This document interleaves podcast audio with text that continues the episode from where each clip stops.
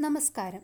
ഞാൻ Amy and George audiologist and speech language pathologist Believers Church Medical College Hospital എന്താണ് speech therapy ഒരു കുട്ടിയുടെ വളർച്ചയിൽ ഒരു സ്പീച്ച് തെറപ്പിസ്റ്റിന്റെ പങ്ക് എന്താണ്? സംസാര വൈകല്യം ശബ്ദ വൈകല്യത്തെയും ചികിത്സയിലൂടെ ഭേദമാക്കുവാൻ നിങ്ങളെ ഒരു സ്പീച്ച് തെറപ്പിസ്റ്റ് സഹായിക്കും. ഒരു കുട്ടി തന്റെ ആവശ്യങ്ങളും വികാരങ്ങളും പങ്കിടുന്നത് ആശയവിനിമയത്തിലൂടെയാണ്. മനുഷ്യർക്ക് മാത്രം ദൈവം തന്ന വരദാനമാണ് വാക്കുകളിലൂടെ സംസാരിക്കുവാൻ ഉള്ള കഴിവ്. എന്നാൽ ജന്മനാ ഉള്ള വൈകല്യം കൊണ്ടോ മറ്റു പല കാരണങ്ങൾ കൊണ്ടും സംസാര വൈകല്യങ്ങൾ ഉണ്ടാകാം. ഇങ്ങനെ വരുമ്പോൾ കുട്ടികൾക്ക് തന്റെ വികാരങ്ങളെ ചുറ്റുമുള്ളവർ മനസ്സിലാക്കുന്നില്ല എന്നും അത് അവരിൽ മാനസിക ബുദ്ധിമുട്ടുകൾ ഉണ്ടാക്കിയേക്കാം. ഈ അവസ്ഥകളിലേക്ക് പോകാതെ തക്ക സമയത്ത് ഒരു സ്പീച്ച് തെറപ്പിസ്റ്റിനെ സമീപിച്ചാൽ അവർ നിങ്ങളെ സഹായിക്കും. സാധാരണ ഒരു കുഞ്ഞ് ജനിച്ച് ആറുമാസം കഴിയുമ്പോൾ ബാബ മാമ തുടങ്ങിയ ശബ്ദങ്ങൾ പറഞ്ഞു തുടങ്ങും. തുടർന്ന് ഒന്ന് അല്ലെങ്കിൽ ഒന്നര വയസ്സിനുള്ളിൽ ആദ്യ വാക്കുകൾ പറഞ്ഞു തുടങ്ങും. രണ്ട് വയസ്സിൽ കുട്ടി രണ്ട് വാക്കുകൾ കൂട്ടിപ്പറയുവാനും തുടങ്ങും. രണ്ട് വയസ്സ് കഴിഞ്ഞും നിങ്ങളുടെ കുട്ടി ശരിയായ രീതിയിൽ സംസാരിച്ചു തുടങ്ങിയില്ല എങ്കിൽ ഒരു സ്പീച്ച് തെറപ്പിസ്റ്റിന്റെ സഹായം നിങ്ങൾ തേടണം. മാതാപിതാക്കളും കുട്ടികളുമായുള്ള ബന്ധം ഇടപെടലുകളും കുട്ടിയുടെ വളർച്ചയിൽ വളരെ വലിയ പങ്ക് വഹിക്കുന്നു. ടി വി ഫോൺ അമിതമായി കുട്ടികൾ ഉപയോഗിച്ചാൽ കുട്ടികളുടെ വളർച്ചയെ വളരെ ദോഷമായി ബാധിക്കും.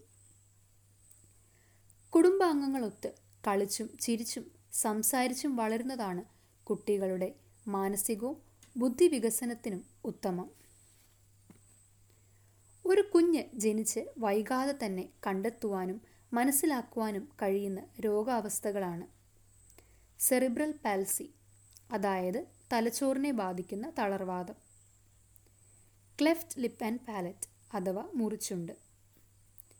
സിൻഡ്രോംസ് അഥവാ രോഗലക്ഷണ വർഗൈക്യങ്ങൾ ഹിയറിംഗ് ലോസ് അഥവാ കേൾവിക്കുറവ്. പിന്നീട് രണ്ട് മുതൽ മൂന്ന് വയസ്സ് കഴിയുമ്പോൾ നാം ശ്രദ്ധിക്കാവുന്ന രോഗാവസ്ഥകളാണ്. ഓട്ടിസം സ്പെക്ട്രം ഡിസോർഡർ പഠനം സംസാരം ആശയവിനിമയത്തെ ബാധിക്കുന്ന ഒരു മാനസിക രോഗം. ടി വി ഫോൺ അമിതമായി ഉപയോഗിക്കുന്നതിലൂടെയും ഈ അവസ്ഥ വന്നേക്കാം. Attention deficit hyperactivity disorder ശ്രദ്ധക്കുറവും അമിതമായ പ്രസരിപ്പും കണ്ടുവരുന്ന ഒരു രോഗാവസ്ഥ. ഇന്റലക്ച്വൽ ഡിസബിലിറ്റി അതായത് ബുദ്ധിമാന്യം. ഈ രോഗാവസ്ഥകളിലെല്ലാം പ്രായത്തിലൊത്ത സംസാരക്കുറവ് കണ്ടുവരാം. നാം കുട്ടികളെ നല്ല രീതിയിൽ ശ്രദ്ധിക്കുന്നതിലൂടെ ഈ രോഗങ്ങളെ വൈകാതെ കണ്ടുപിടിച്ച് ശരിയായ ചികിത്സ സ്പീച്ച് തെറപ്പിയിലൂടെ നൽകിയാൽ കുട്ടികൾ സാധാരണ രീതിയിൽ പ്രായത്തിനൊത്ത് സംസാരിക്കുവാനും സ്വയപര്യാപ്തർ നേടുവാനും പഠിക്കും. സ്കൂൾ പ്രായം മുതൽ കുട്ടികളിൽ കണ്ടുവരുന്നതാണ് ആർട്ടിക്കുലേഷൻ ആൻഡ് ഫൊണോളജിക്കൽ ഡിസോർഡർ. കുട്ടികളിൽ വാക്കുകളുടെ ശരിയായ ഉച്ചാരണത്തിൽ തെറ്റു കാണിക്കുകയും ഒരു വാക്കിൽ ഒരു ശബ്ദത്തിനു പകരം മറ്റൊരു ശബ്ദം ഉപയോഗിക്കുകയും ചെയ്യുന്നത്.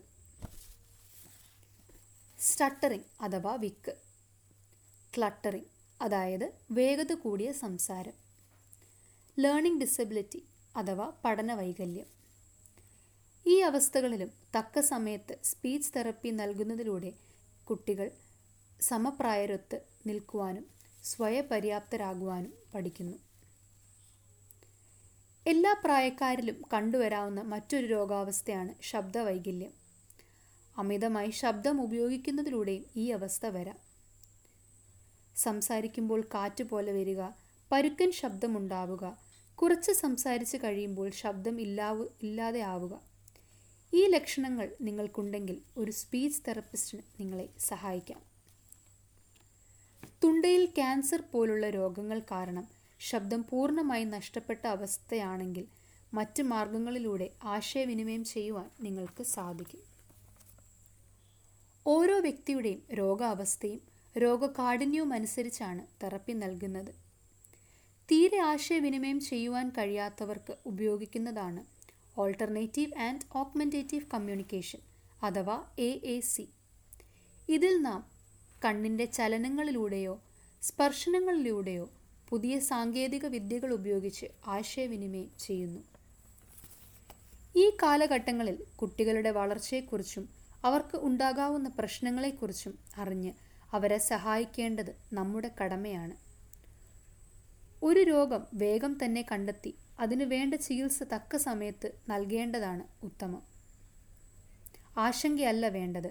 രോഗത്തെ തിരിച്ചറിഞ്ഞ് കൃത്യസമയത്ത് പ്രവർത്തിക്കുക. നന്ദി.